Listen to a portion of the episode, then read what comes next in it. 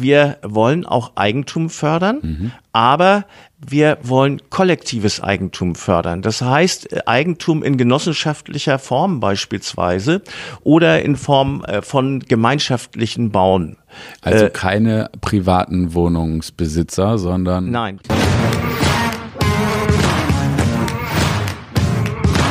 Dieser Beitrag wird euch präsentiert von der Initiative In meinem Stadtteil Wohnen bleiben, der Initiative für mehr Wohnungen und gegen Populismus. Sämtliche Informationen zu der Initiative findet ihr unter w w w punkt i m s w b punkt d e. Das sind die Anfangsbuchstaben von In meinem Stadtteil Wohnen bleiben und dann ein .de. Moin und herzlich willkommen hier in meinem Podcast. Und heute wollen wir uns mit der Frage beschäftigen, was denken sich die Grünen eigentlich, beziehungsweise für wen machen die Grünen ihre Stadtentwicklungspolitik?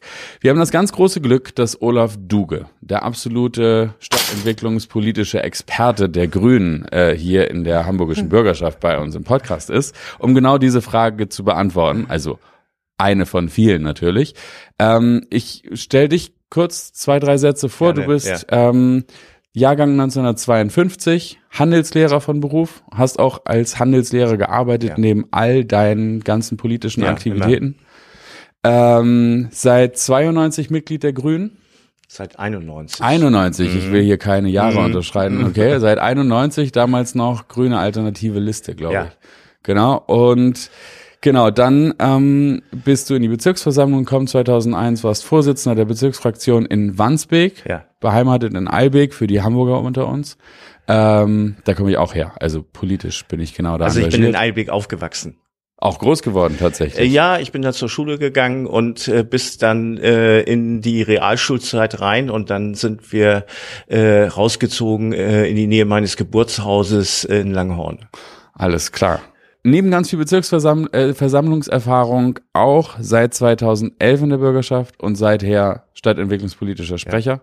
Auf deiner Website steht, dein Ziel für die Stadtplanung ist, dass unter der Einbeziehung aller beteiligten Interessen vor allen Dingen behutsam Stadtteile weiterentwickelt werden.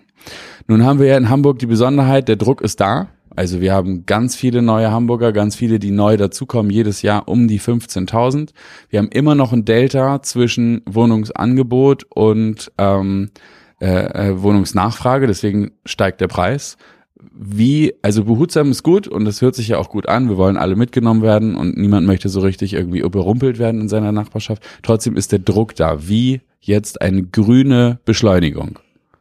Ja, ich muss äh, erstmal vorweg sagen, ähm, wir hatten schon mal solche Drucksituationen in den neunziger Jahren und mhm. ich bin sowohl im innerstädtischen Bereich aufgewachsen, in Eilbek eben, äh, aber ich kenne auch die Außenbezirke und ich weiß, damals war es so, dass mehr oder weniger mit der Brechstange die äh, Freiflächen, häufig Landschaftsschutzgebiete gebaut worden sind. Und äh, da habe ich gelernt, dass es eigentlich nicht geht, ohne mit den Menschen zusammen, die in diesen Gebieten wohnen, äh, Stadtentwicklung zu betreiben. Man mhm. muss deren Expertise auch sozusagen mal anerkennen und mit hinzubeziehen. Und das gilt sowohl für die Außen- wie die Innenbezirke, wenn auch in den Innenbezirken sich äh, etwas anders die Aufgabenstellung äh, stellt. Ähm, Ja, und äh, das ist erst erstmal so eine grundsätzliche äh, Sache und deswegen auch ne, mit einer gewissen Behutsamkeit, weil da, wo die Menschen leben, identifizieren sie sich mit und äh, sie wollen natürlich, dass das, wo äh, sie leben, auch etwas ist, wo sie sich dann wohlfühlen. Das ist also das Erste. Das Zweite ist der Druck, also wir müssen genau. wegkommen von dieser Situation, äh, einfach die Freiflächen äh, zu nehmen äh, mhm. und diese dann äh, weiter zu verdichten. Die, der Flächenverbrauch ist riesig, den wir haben und wir werden das auch nicht endlos weiter betreiben können. Und deswegen müssen wir andere Konzepte haben, mit denen wir äh, eben auch Stadtentwicklung und Wohnmöglichkeiten schaffen. Wir haben viele Jahre äh, sogenannte Konversionsflächen nutzen können. Die können wir auch noch weiter nutzen, Umwandlungsflächen. Sozusagen, die von, äh, von äh, äh, früher im Wandsbek sehr äh, viel Kasernenflächen in mhm. Wohngebiete kommen. Wir haben Krankenhausflächen, mhm. wir haben Bahnflächen mhm. äh, und wir haben ja seit einiger Zeit auch eine neue Fläche im Hafen, nämlich den kleinen Grasbrook. Alles das sind Konversionsflächen, wo wir zusätzliche Wohnraummöglichkeiten schaffen. Ja, sogar zusätzliche Stadtteile schaffen, wenn ich auch an Science City Bahrenfeld, die Trabrennbahn denke. Mhm. Dort haben wir auch ein weiteres Gebiet mit der Altona. Es gibt eine ganze Reihe. Das Zweite ist die Frage, äh, wie bauen wir eigentlich auf dieser Fläche? Mhm. Und äh, da ist es, und das macht Urbanität ja auch letztlich aus, deswegen kommen auch viele in die Stadt, eine gewisse Dichte hat auch eine gewisse Attraktivität. Ich glaube, das ist an einem Thema deutlich geworden, nämlich an dem Thema Entwicklung an und um die Magistralen, also die Hauptaus- und Einfallstraßen, äh, weil dort haben wir Bebauung. Manchmal haben wir da auch einige, ich sag mal, äh, Gebrauchtwagenhandelsgeschäfte noch stehen. Aber wir haben Bebauungen, die häufig noch aus der Nachkriegszeit stammen, die äh, eingeschossig oder zweigeschossig sind und die eigentlich nicht die Urbanität ausdrücken, die äh, innerstädtischer Raum ausmacht. Und da ist es wichtig, dass wir mit den Menschen zusammen, wie wir das zum Beispiel auch in der I B A auf Wilhelmsburg gemacht haben, in der internationalen Bauausstellung, mit den Menschen zusammen äh, diese Stadtteil zu entwickeln, sodass er auch mehr Qualität bekommt. Und das heißt aber auch, nicht nur die Wohnungen zu planen, sondern das heißt auch die Freiräume zu planen. Da gehört Grünbereich zu, da gehören Plätze, öffentliche Aufenthaltsräume mhm. zu, Kommunikationsmöglichkeiten und vieles mehr.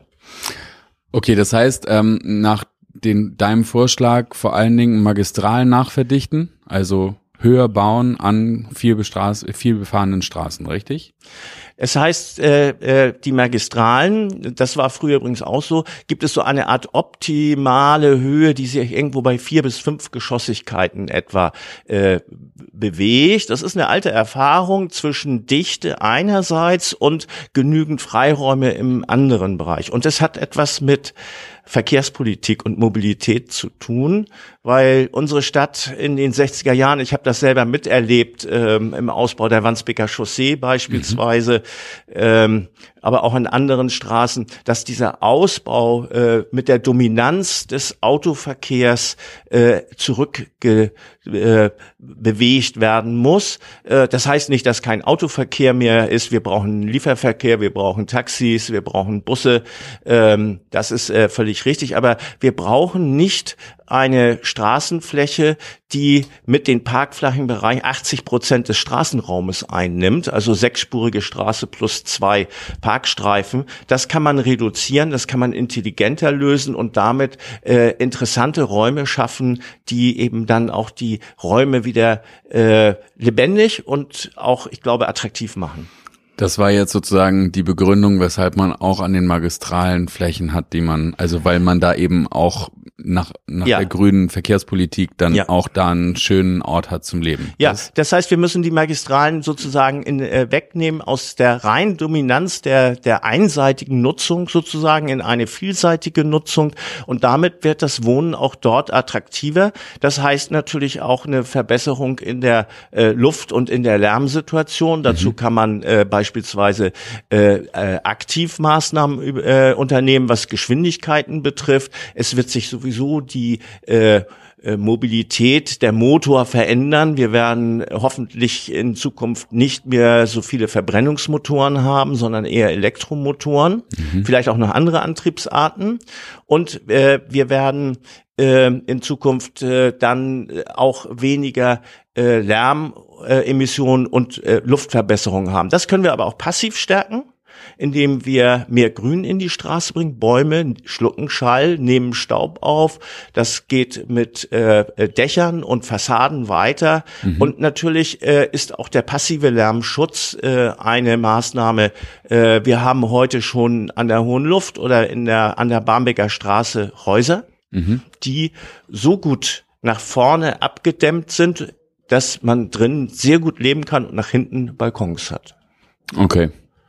Ähm, Das ist natürlich, also wenn ich mir überlege, dass ähm, Konvers- Konversionsflächen, also äh, neue Flächen erschlossen und Nachverdichtung an Magistralen plus Veränderung des Verkehrs, das ist ja alles eher eine mittel- bis langfristige Perspektive, richtig? Also das ist jetzt nichts, wo wir sagen, in den nächsten drei Jahren, fünf Jahren schaffen wir richtig was weg. Also äh, wenn wir über das Zeit, über den Zeithorizont sprechen, dann muss man sagen, das wird Stück für Stück passieren. An einigen Straßen sind sogar schon die einen oder anderen Maßnahmen umgesetzt worden, äh, wo wir äh, aber was sind das für Maßnahmen, sag mal? Da, das, also da, haben, da haben wir Verkehrs, Beispiel. da haben wir verkehrsberuhigende Maßnahmen, also die äh, beispielsweise die Geschwindigkeitsbegrenzung nachts zwischen mhm. zweiundzwanzig Uhr und sechs Uhr morgens beispielsweise, ne? Dass die Nachtruhe eben verbessert wird. Mhm. Da haben wir einige Straßen nach Bramfeld raus beispielsweise, äh, ist so eine Straße. Es gibt noch eine ganze Reihe mehr. Mhm. Äh, wir haben äh, dann äh, weitere Sachen, die sozusagen auch aktiv sind, also was was Lärmemissionen bei Autos betrifft, wird das ja auch entsprechend kontrolliert. Es gibt ja leider einige, die immer besonders laut durchfahren müssen. Mhm. Auch sowas werden wir natürlich auch mit Ordnungsmaßnahmen entsprechend äh, einschränken. Ja, mhm. Das sind weitere Sachen. Also ich glaube, da gibt's eine ganze Reihe. An den Autos äh, werden wir noch weiter arbeiten müssen. Da hinkt die Autoindustrie leider heftig hinterher. Thema Mietpreisbremse. Lass uns drüber reden. Auch die ja. Grünen halten die Mietpreisbremse für eine gute Idee. Ja. Ähm, nun ist es ja so, dass eigentlich der Preis ein Indikator für eine Entwicklung ist, die vorher stattgefunden hat. In diesem speziellen Fall ist es so, wir haben mehr Nachfrage als Angebot und das, was dann passiert, ist eine Preissteigerung. Ähm, insofern, also ich, der Vergleich, der mir immer einfällt, ist, Mietpreisregulierung ist so ein bisschen so wie die Öllampe im Auto geht an, also in der Elektro, im Elektroauto dann nicht mehr, aber im ja. Moment kann die Öllampe noch angehen äh, und dann drehe ich die Lampe raus, statt Öl nachzukippen. Und in Wahrheit haben wir im Wohnungsmarkt die gleiche Situation. Die Öllampe des Wohnungsmarkts ist der Preis und was angezeigt wird ist, es fehlt nicht Öl, sondern Wohnungen. Wie schaffen wir viel mehr Wohnungen? Und nun ist die Frage, ähm, warum halten die Grünen auch die Mietpreisbremse für eine gute Idee? Also die Mietpreisbremse alleine wäre völlig unzureichend. Das ist eine von vielen Maßnahmen, die dem Mieterschutz dienen, mhm. um, ich sag mal, ungerechtfertigte und überhöhte Mietpreissteigerungen einzugrenzen. Wir haben ein Gesetz, das Mietwucher begrenzt, das aber leider durch die Gerichte im Augenblick nicht sehr wirksam ist und im Bund wird das im Augenblick nicht angefasst, um dort sozusagen die Wirksamkeit des Mietwuchers wieder schärfer stellen zu können. Äh, aber natürlich brauchen wir neben dem Mieterschutz und äh, dazu gehört eben auch die Mietpreisbremse letztlich, äh, den Wohnungsbau genauso. Aber was wir noch machen müssen, ist, dass wir ein bisschen zielgenauer äh, die Gruppen besonders äh, für den Wohnungsbau äh, ähm, im Auge haben, die es äh, doch schwer haben, im Wohnungsmarkt heutzutage äh, Wohnungen zu finden. Und wir müssen gleichzeitig die Mieterinnen und Mieter schützen, die äh, Gefahr laufen, durch die Mietpreissteigerungen äh, aus ihren Quartieren verdrängt zu werden. Genau, also dann kommen wir wahrscheinlich gleich so langsam in das Thema ähm, Gebiete der sozialen Haltungsverordnung mhm. rein. Ähm, ich möchte noch einmal was zum Thema Mietpreisbremse sagen. Es gibt eine Studie von dem Center for Real Estate ähm, Studies, die besagt, dass die Mietpreisentwicklung in Hamburg sogar hinter der Inflationsentwicklung zurückgeblieben ist. Das heißt, eigentlich gibt es diesen prekären Zustand nur dort, wo sozusagen Hotspots sind. Also alle wollen in der Schanze wohnen. Alle wollen, keine Ahnung, in Eppendorf wohnen und so. Das kann ich ja aber mit einer Mietpreisbremse in Wahrheit nicht in den Griff kriegen, sondern das ist die Attraktivität einzelner Stadtteile, ähm, die aber ja nicht die Mietpreisentwicklung der ganzen Stadt widerspiegelt. Oder wie ist deine Wahrnehmung? Also diese Studie ist durchaus in gewisser Weise hilfreich, mhm. aber äh, man sollte auch nicht voreilig Schlüsse daraus ziehen. Wie ist dein Schluss, Und, den du daraus ziehst? Äh, äh, wenn man sich einmal anschaut, diese Studie beinhaltet ein Drittel des Wohnungsmarktes und auch Wohnungen, die unter Mietpreisbindung sind, also geförderte Wohnungen. Mhm. Das heißt, die senken natürlich dann durch diese Förderungsregeln den durchschnittlichen Mietpreis ab und die Mietpreisentwicklung. Und insofern äh, ist das äh, etwas, zwar ein Bild, wie die Gesamtheit dargibt, aber nicht wiedergibt, wie die Mietpreisentwicklung gerade auch der Wohnung ist, die nicht unter dieser äh, Regelung des äh, äh, Geförderten beispielsweise fallen. Und deswegen darf man nicht voreilig den Schluss ziehen, dass die anderen Wohnungen sozusagen auch äh, stabile Mieten alle haben. Wir müssen also da äh, dann, äh, da muss man ein bisschen differenzierter einfach den Mietenmarkt sich anschauen. Und dann kann man auch sagen, Äh, es gibt immer noch bestimmte Lücken, wo die Mieten über, über äh, verhältnismäßig stark ansteigen. Wir haben jetzt gerade das Problem möblierter Wohnungen, die eben nicht so unter diese ganzen Regelungen fallen, wo man auch nicht erkennt, wie hoch ist der Anteil der Möbel sozusagen und der Kaltmiete. Und da kann auch abgewichen vom Mietenspiegel dann entsprechend äh, diese äh, Miete erhöht werden. Mhm. Äh, das sind so ein paar Beispiele. Und es sind natürlich Durchschnittswerte einerseits, die nicht die Breite widerspiegeln. Es gibt dann diese Aussage, neunzig Prozent der Wohnungen liegen, der Mietwohnungen liegen unter, ich glaube, zehn Euro, irgendwas bei zehn Euro fünfzig herum. Mhm. Ähm, Das heißt aber nicht äh, sozusagen, dass eben dann doch Teile der Märkte ähm, entsprechend stark im Mietpreisanstieg weiter vorangehen. Und ich weiß es zufällig aus einer Geschichte. Meine Tochter hat hier gerade eine Wohnung gesucht in mhm. Barmbek und äh, auch einer der Hotspots. Einer der Hotspots. Äh, Stadtteile. Nicht? Genau. Also da wollen alle hin. Ja, so. Genau. Ne? Äh, und äh, hat dort äh, zunächst mal hätten sie eine Wohnung kriegen können im, im Altbau irgendwo äh, bei um die siebzig Quadratmeter. Mhm.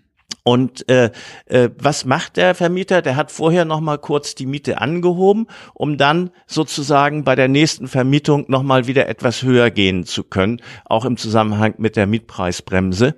Und äh, da werden teilweise auch wird dann mit mit Tricks gearbeitet, mit Daten gearbeitet, äh, die, äh, sag ich mal, am Rande der Legalität stehen. Da war die Kaltmiete nachher für den Einzug in diesem Altbauteil über fünfzehn Euro, fünfzehn Euro etwas. Pro Quadratmeter. Pro Quadratmeter. Äh, also gibt es sozusagen so eine, so ein, so ein Misstrauen den Eigentümern gegenüber. Also weil es gibt ja die Fantasie, dass wenn ich ähm, eine Mietpreisbremse mache, dann erreiche ich den Eigentümer, mhm. den Vermieter und dann wird sich das alles einpendeln. Aber tatsächlich ist ja die Eigentümerstruktur von Wohnungen auch sehr vielschichtig. Also ja. dass das nun in der Richtig. Mehrzahl die großen Unternehmen sind, ist ja in der Regel nicht der Fall, sondern da gibt es mal jemanden, der hat eine Wohnung, in die ist er irgendwann eingezogen, ist dann in eine größere gezogen, ja. gibt auch ein paar, die haben ein paar mehr Wohnungen. Ja. Dann gibt es die Mittelstände, aber es ist jetzt nicht so, dass es den einen Wohnungseigentümer gibt, die man dann besonders trifft. Nein, es äh, das geht quer durch. Es gibt mhm. äh, äh, Eigentümer äh, kleinerer Wohneinheiten, die wirklich äh, sehr sorgfältig auch mit diesen ganzen Regelungen vorgehen. Es mhm. gibt aber auch die anderen und das gibt es auch bei den Großen. Die Genossenschaften, können wir in der Regel sagen, verhalten sich da äh, sehr äh, korrekt. Äh, während wenn man, äh, äh, ich sag mal, Wohnungsgesellschaften größerer Art in aktienrechtlicher Form hat, das haben wir auch erlebt. Ich bin ja auch Mitglied der Bodenkommission. Mhm. Von daher gucken wir auch drauf, wie ist deren Verhalten, also Akelius beispielsweise oder ähnliches, wo wir dann sagen, die sind ja nicht mal mehr bereit, in den Gebieten mit sozialer Erhaltensverordnung, wenn sie dort Wohnungen kaufen, sich an die Regeln der sozialen Erhaltensverordnung halten zu wollen. Und dann sagen wir, jetzt nutzen wir unser Vorkaufsrecht. Wir kaufen jetzt dieses Haus von dem Eigentümer, der es verkaufen will und geben es nicht dieser Gesellschaft, wo wir wissen, sie hält sich nicht an die Regeln. Wobei das natürlich in Wahrheit ähm, nicht die Mehrheit der Marktteilnehmer ist. Also das ist so ein bisschen wie ein soziales ähm, Absicherungssystem. Es gibt immer ein bisschen Missbrauch möglicherweise, äh, aber dafür kann ich ja nicht die Mehrheit derer ähm, in Fokus nehmen. Also ich kann ja nicht so, eine, so, ein, so ein Misstrauen aussprechen dem Markt gegenüber, weil es Einzelne gibt, die sich nicht korrekt verhalten. Nein, aber man muss doch eins ganz deutlich sagen.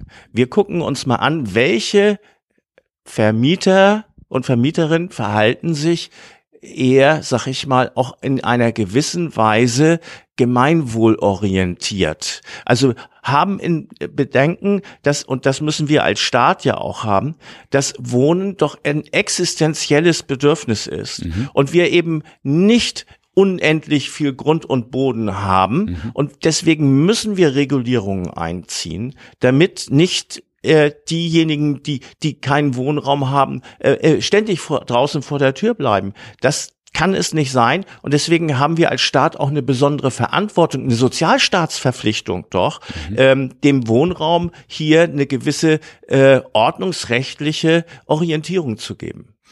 Gut, genau, da kommen wir nämlich jetzt zu dem rein, wer soll eigentlich geschützt werden und was passiert in der Realität. Also ähm, soziale Erhaltungsverordnung hört sich ja erstmal gut an. Ich ziehe sozusagen ein Gebiet äh, oder umkreise ich das, sagt, das ist jetzt das Gebiet der sozialen Erhaltungsverordnung. Dann gibt es bestimmte Regeln, ähm, wer Eigentum ja. erwirbt, hat einen obligatorischen Abwendungsverein, also ähm, Vorkaufsrecht der Stadt, Abwendungsvereinbarungen zu genau. unterzeichnen. Da sind bestimmte Dinge drin geregelt, zum Beispiel dreißig Jahre lang äh, Mietpreissteigerungen in einem bestimmten Bereich, die ja. sehr, sehr niedrig sind. Nun ähm, setzt das ja die Möglichkeiten für Investitionen, also über Klimaschutz müssen wir dann gleich nochmal reden, auch Klimainvestitionen werden dann ja schwierig für den Eigentümer, weil er sie nicht mehr auf die Miete umlegen kann. Gibt diverse, die wohl angefragt haben und die Genehmigung nicht mehr kriegen, aber der entscheidende Zusatzpunkt ist, Max und Lisa, das ist mein Lieblingsbeispiel, ich muss es dir jetzt auch erzählen. Ähm, Max und Lisa, die wohnen in der Schanze und sind da als Studenten hingezogen, vielleicht in der W G, die wollen nun aber zusammenziehen und die suchen, weil sie in der Schanze engagiert sind, vielleicht irgendwo im kulturellen Bereich oder irgendwo anders, die suchen nun eine neue Wohnung und wollen natürlich auch dort bleiben. Die haben nach dem Studium oder nach ihrer Ausbildung, muss ja nicht immer Studium sein, haben die ähm, äh, nun den ersten Job zur Anstellung und eine Probezeit, wie das so üblich ist. Auf jeden Fall stellt sich die Bonität eines Berufsanfängers dar, wie sich die Bonität, so, das ist nicht das Allerhöchste. Ich habe regulierte Mietpreise in der Schanze, weil Gebiet der sozialen Erhaltungsverordnung, ähm, neun Euro für einen Quadratmeter äh, Altbau und neunzig äh, Quadratmeter ist die Wohnung groß. Das ist auch nicht mehr teilbar, weil mhm. das ist auch nicht zulässig in diesen Gebieten. Mhm. Ähm, und nun habe ich die Situation, dass der Eigentümer dadurch, dass er natürlich damit konfrontiert ist, sehr, sehr schmal nur eine, eine, eine Kostendeckung hinzubekommen in der Rechnung des, des der Finanzierung dieser Immobilie, ähm, dass der um jeden Preis verhindern möchte, äh, Mietausfall zu haben, weil schon ein Mietausfall möglicherweise, wenn es ein paar Mehrfamilien, also wenn es ein paar Wohnungen in diesem Mehrfamilienhaus sind, schon bedeuten können, dass dass ähm, dass die Rechnung dieses Geschäftsmodells aus dem Geld ist. Was tut er nun also? Der vermietet vor allen Dingen an bonitätsstarke Mieter. Also zum Beispiel ein Anwalt, der sich eine Zweitwohnung nimmt und sagt, ach, in der Schanze, da ist in der Nähe meine Kanzlei, der wie verdient, keine Ahnung, jenseits der hunderttausend im Jahr oder zweihunderttausend und sagt, die Bonität, die ist in Ordnung, der Vermieter geht ein geringeres Risiko ein und dann stehen Max und Lisa und dieser gut verdienende, gesettelte Mensch, der sich auch eine höhere Miete leisten könnte. Die stehen zusammen in der Linie und den Zuschlag kriegt aber derjenige, der die bessere Bonität hat. Dann habe ich doch als Instrument oder mit diesem Instrument genau das Gegenteil geschafft. Und es ist ja nicht wahnsinnig konstruiert, dass nach Bonität vermietet wird, sondern ganz im Gegenteil. Jeder, der mal versucht hat, eine Wohnung zu mieten, weiß, was er für einen Seelenstriptease machen muss und was er alles so nachweisen muss, damit er die Wohnung dann bekommt. Ich selber bin auch Mieter. Also meine Tochter hat es gerade miterlebt, ja. Genau, also du hast ungefähr eine Vorstellung, was ja. du alles nachweisen musst, um um zu mieten. Und ähm, das dann nach Bonität vermietet wird, ist ja noch nicht mal in diesen Situationen, also in diesen Lagen so. Aber gerade dann habe ich doch keinen Schutz für diejenige Klientel geschaffen, die ich eigentlich vorgegeben habe zu schaffen. Ist das nicht in Wahrheit ein Instrument, das so ein bisschen am Ziel vorbeiläuft? Also ich glaube, äh, das, äh, das erweckt ja fast Mitleid äh, für einige Vermieter mit neun, zehn Euro. Inzwischen, ich habe auch selbst mit Eigentümern aus der Schanze äh, gesprochen, äh, die gehen im Augenblick über zehn Euro jetzt schon. Das ist das, was sie äh, auch äh, durchaus da locker bekommen. Mhm. Ähm, Die haben zudem äh, in ihrer Kalkulation, das dürfen sie auch rechtlich, ein Mietausfallwagnis, das in die Miete draufgeschlagen werden darf. Das sind so, glaube ich, bei drei bis vier Prozent, die sie draufschlagen dürfen. Insofern haben sie eine gewisse Absicherung durch die anderen Mieter, wenn sie bestimmte Wohnungen nicht vermieten können. Und jetzt glauben, glaub, ja, aber trotzdem wird ja nach Bonität vermietet. Glaub, glauben Sie mir, dass das also im Augenblick die die Leerstände bei uns ja extrem niedrig sind. Mhm. Nicht? Es sei denn, jemand will sanieren, dann hat er mal längere Zeit äh, äh, Stillstände, äh, Leerstände, aber das äh, ist äh, insgesamt gesehen nicht besonders groß. Ja, die Bonität nee, ist so eine Sache, dass ja. ich will ja drauf ja. eingehen, ich will ja genau. drauf eingehen, aber Stück für Stück, nicht alles Gut. auf einmal. Ähm, also äh, die die Bonität äh, ist sicherlich eine Sache, die äh, bei der Vergabe eine wichtige Rolle spielt, und wir haben im Augenblick äh, kein Instrument in der Hand einem Vermieter, der äh, äh, seine äh, Wohnungen vermietet, vorzuschreiben, wen er dort reinnimmt. Mhm. Das ist ein Eingriff ins Eigentumsrecht, und äh, diese Möglichkeit haben wir nicht. Mhm. Äh, es gibt bestimmte Wohnungen, sogenannte W A-gebundene Wohnungen, die, äh, wo die Stadt dann aber auch entsprechende Zuschüsse leistet, wo die Stadt sagen kann, welche Personen dort hineinkommen. Mhm. Und wir haben dann die geförderten Wohnungen, wo wir über die Einkommensgrenzen, die wir im Übrigen gerade ja auch vor einiger Zeit noch etwas nach oben gesetzt haben, weil ja auch die Einkommen ein bisschen gestiegen sind nach zehn Jahren, ja, ähm, äh, die, wo die Einkommensgrenze eben dann äh, entscheidend ist. Aber auch das sind eben geförderte Wohnungen. Und dann werden wir eben und können wir selber steuern etwas über unsere städtische Wohnungsbaugesellschaft, indem wir dort natürlich als Stadt hineinwirken und den Menschen, die sonst nicht so gute Chancen haben, woanders zu bekommen. Deswegen haben wir den Wohnungsbau ja auch dort äh, deutlich verstärkt. Auch die Genossenschaften äh, sind hier ein wichtiger Faktor, der äh, diejenigen aufnimmt, die sonst nicht so gut hineinkommen, sofern sie noch Kapazitäten haben, muss man dazu etwas einschränkend sagen. Aber wir haben... Kapazitäten sind das allbestimmende Thema. Ja, wir haben, äh, wir haben keine Möglichkeit, einem Vermieter in einer nicht in irgendeiner Art und Weise geförderten Wohnung äh, vorzuschreiben, was äh, er machen will. Aber wir können eins machen: Wenn er modernisieren will, auch energetisch, dann gibt's die sogenannte Modernisierungsumlage. Gibt's eine Verfahren A und B, das ist etwas unterschiedlich.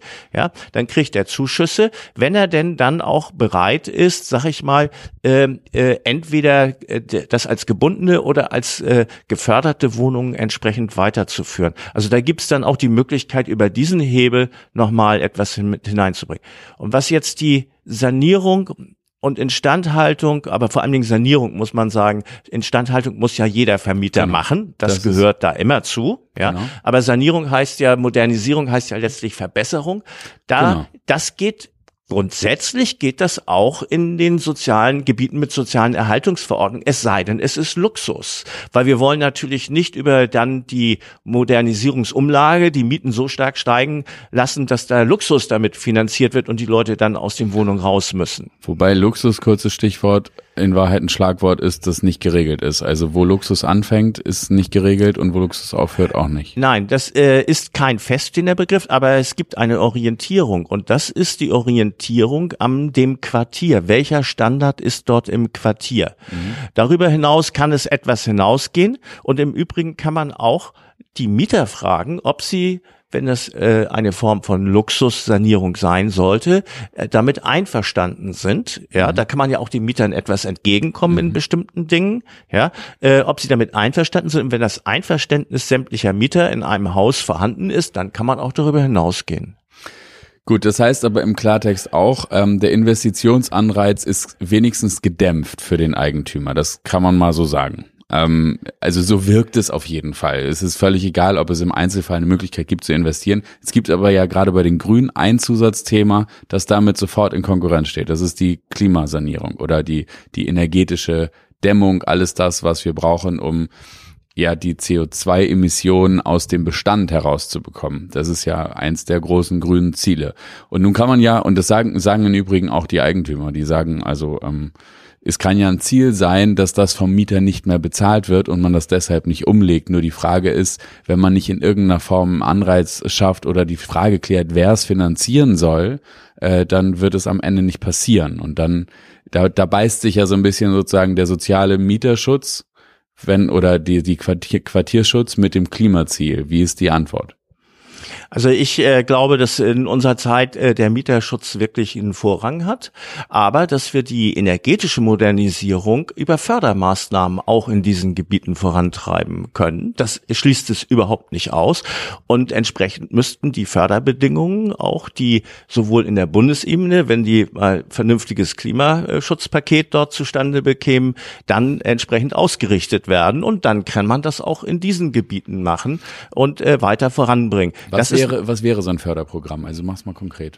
Naja, das wäre, das, das, das wäre ein Förderprogramm. Ich bin immer ein bisschen, bisschen skeptisch mit Abschreibung. Darüber muss man dann mal im Einzelnen nachdenken, weil das so ein bisschen breit gestreut ist. Mhm. Und es müsste natürlich dann möglicherweise auch auf die Gebiete mit sozialen Erhaltensverordnungen konzentriert werden, weil äh, da eben äh, möglicherweise noch eine gewisse Konkurrenz auftritt. Das müsste man da äh, stärker dann entsprechend äh, fördern. Mhm. Aber wir werden nicht den Mieterschutz abgeben, aufgeben und äh, sozusagen zur Gentrifizierung der, äh, dieser Quartiere dann äh, beitragen. Ähm, und äh, ich glaube, es geht beides zusammen, wenn man das dann äh, entsprechend ausrichtet. Da müsste es einen Fördertopf für geben. Das kann über die Investitionen und Förderbank dann entsprechend ausgeregelt werden. Ähm, aber hierzu brauchen wir insgesamt überhaupt, um die Bestände zu sanieren, brauchen wir Bundesmittel. Das kriegen wir nicht alleine hin. Ein mhm. Teil werden die Vermieter auch tragen müssen. Sie profitieren profitieren letztlich von der Qualitätsverbesserung ihrer Gebäude mhm. und möglicherweise auch ein Kleinteil für die Mieter selbst, die übrigens dadurch profitieren, dass die Warmkosten nach unten gehen. Richtig, Heizkosten gehen im Idealfall runter. Ja. Ähm, eine Sache, die ich immer wieder zumindest diskussionswürdig finde, ist, wenn wir eine Stadt haben, in der die Hälfte der Stadtbewohner sozusagen Berechtigungsschein hat und wir ja aber im Neubau nur ein Drittel geförderten Wohnraum haben, ist das nicht in Wahrheit ein blindes Instrument? Und müssten wir nicht eigentlich dazu übergehen zu sagen, also wir schaffen auch sowas wie ein Drittelmix für den Bestand? Dann gibt es da ein Drittel, was Eigentum werden kann. Also jetzt zum Beispiel statt einer sozialen Haltungsverordnung, ein Drittel kann Eigentum werden, ein Drittel frei finanziert. Dafür ringen wir den Vermietern aber ab, ein Drittel Menschen zu nehmen mit Berechtigungsschein oder wie auch immer man das dann ausgestaltet, wenn das ein bisschen konkreter gefasst wäre, wäre ja über diese ein Drittel Regelung auch tatsächlich denjenigen, könnte man denjenigen helfen, die es wirklich brauchen. Ähm, dazu müsste man aber sagen, also wir finden noch neue Instrumente, um die Quartierzusammensetzung zu schaffen. Zum Beispiel Subjektförderung oder aber auch zum Beispiel Förderung von Eigentum. Oder wie ist deine Meinung dazu? Ja, die die die Antwort ist nicht ganz einfach, sie ist vielfältig dazu. Genau. Und äh, äh, zum einen ist es so, dass äh, wir ja auch ein Ankaufprogramm von bestehenden Wohnungen haben. Äh, Ankauf im Sinne, als geförderte Wohnungen sie dann äh, eben zu haben. Sie bleiben im, sind Eigentum von Privaten, mhm. aber wir kaufen sie sozusagen als geförderte Wohnungen an. Das haben wir ein Programm, das sind aber leider immer nur ein paar hundert Wohnungen im Jahr, weil die Vermieter nicht bereit sind, sozusagen in dieses Programm reinzusteigen. Mhm. Wäre die Frage, ob man daran noch etwas verbessern kann, um äh, mehr dazu zu also belegen. Das ist, das ist sozusagen ein Programm, wo sich ja. die Stadt das Recht erkauft, in die diese Wohnungen ja, Menschen mit Berechtigungsscheinen äh, unterbringen. Genau, ja, okay. ja ne, das also ist eine Möglichkeit. Ist äh, ein wir wollen außerdem, äh, dass der Anteil der geförderten Wohnungen im Neubau erhöht wird, äh, wobei das nicht überall gleichmäßig sein soll, sondern das soll nach Quartieren etwas sortiert werden in Richtung fünfzig Prozent okay. der, äh, der äh, Wohnungen, die gebaut werden. Ähm, und äh, wir wollen auch Eigentum fördern, mhm. aber wir wollen kollektives Eigentum fördern. Das heißt, Eigentum in genossenschaftlicher Form beispielsweise oder in Form von gemeinschaftlichen Bauen.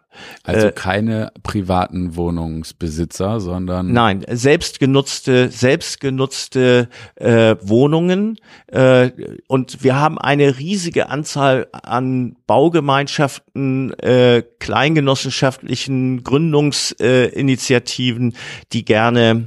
die gerne äh, sich äh, sagen, auch ein bisschen unabhängig machen wollen dann von dem Mietwohnungsmarkt. Mhm. Und das Tolle, was ich daran finde, ich habe das jetzt gerade wieder miterlebt an einer äh, äh, solchen Gemeinschaft, die mit einer Altgenossenschaft kooperiert haben dann, mhm.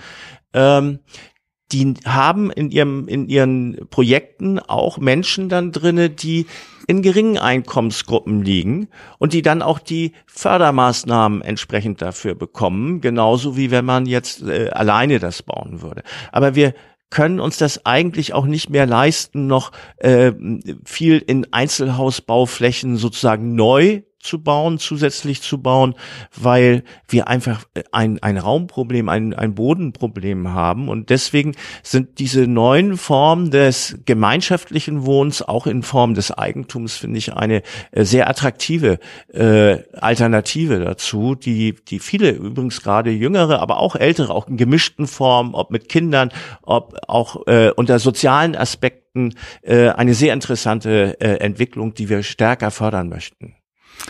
Nun würde ja gerade so eine Eigentumswohnung auch gegen Altersarmut helfen, ne? Ja, es ist natürlich auch eine Form von Altersvorsorge, das ist mhm. richtig, gibt eine gewisse soziale Sicherheit auch in der Gemeinschaft noch, weil sich dann häufig rausstellt, wenn man in eine drei- oder sogar Vierzimmerwohnung in einem, einer solchen Gemeinschaft zieht, dass die Kinder rausgehen und man braucht gar nicht mehr so viel Wohnraum mhm. und kann dann innerhalb der Gemeinschaft, was dann viel leichter ist, als wenn man ganz woanders hinziehen muss, äh, von einer kleinere, äh, von einer größeren eine kleinere Wohnung ziehen, weil dann natürlich auch dort ein, eine gewisse Fluktuation dann äh, entsprechend ist, äh, wenn jemand verstirbt beispielsweise oder wegzieht. Das ist natürlich für diejenigen nur eine Alternative, die nicht auch zum Beispiel beruflich hochmobilitätsmäßig irgendwie verpflichtet sind, die auch woanders hinziehen müssen und mhm. ähnliches, sondern das erfordert, und das wird immer schwieriger in unserer Zeit, auch eine gewisse ähm, äh, Sesshaftigkeit sozusagen an einem Standort. Wo du gerade sagst, das Tauschen von Wohnungen innerhalb von Gemeinschaften, ähm, ihr habt auf dem Parteitag gerade darüber gesprochen, dass Wohnungstausch eine gute Idee ist und dass das sozusagen eine Antwort ist für ein Problem, das wir im Moment haben, nämlich fehl, fehlbelegte Wohnungen sozusagen. Willst du dazu was sagen? Ja, ich kann, ich kann noch was zum Wohnungstausch grundsätzlich sagen. Wir haben das auch immer wieder versucht, nochmal zu aktivieren. Wir haben viele Gespräche geführt, auch mit Wohnungsgesellschaften, mit Genossenschaften, auch mit der Saga äh, zu dem Thema, auch mit anderen äh, Beteiligten. Äh, es ist sehr, sehr schwer und die Anzahl, auch dann, wenn man das fördert nochmal, also die Umzugkosten bezahlt, sagt, die Miete steigt nicht und ähnliches, weil ältere Menschen an ihrer Wohnung, wenn die da vierzig Jahre drin gewohnt haben, so gebunden sind, dass sie das häufig psychisch nicht verkraften. Meine Mutter ist fast neunzig Jahre alt geworden. Ich hatte ihr so mit achtzig gesagt, wie wär's denn mal mit einer kleineren Wohnung? Mhm. Wir sind doch jetzt alle ausgezogen. Unser Vater lebt nicht mehr. Und wenn ich das Thema angesprochen habe, konnte sie nicht mehr reden und flossen ihr die Tränen aus dem Auge. Mhm. Es war ein Thema, was nicht beweglich war. Mhm. Das ist meine persönliche Erfahrung. Und ich glaube, das geht ganz vielen so. Gut, also Wohnungstausch sozusagen auch unter dem Gesichtspunkt, was bedeutet das eigentlich ja. psychisch für einen ja. so, eine, so eine Wohnung? Also doch eher die eigene Wohnung besitzen und dann... Ähm Ja, also wie gesagt, besitzen in, in, in gemeinschaftlicher Form. Mhm. Ja, äh, ich glaube, das ist etwas, was uns in Zukunft voranbringt. Und diese gemeinschaftliche Form hat ja auch etwas, was hohe Lebensattraktivität hat, äh, auch in die Nachbarschaft hinein. Da werden dann gemeinschaftliche Feste gemacht. Die haben einen gemeinschaftlichen Spielplatz für die Kinder. Die haben einen Gemeinschaftsraum, wo Filme gezeigt werden, wo Veranstaltungen gemacht werden können.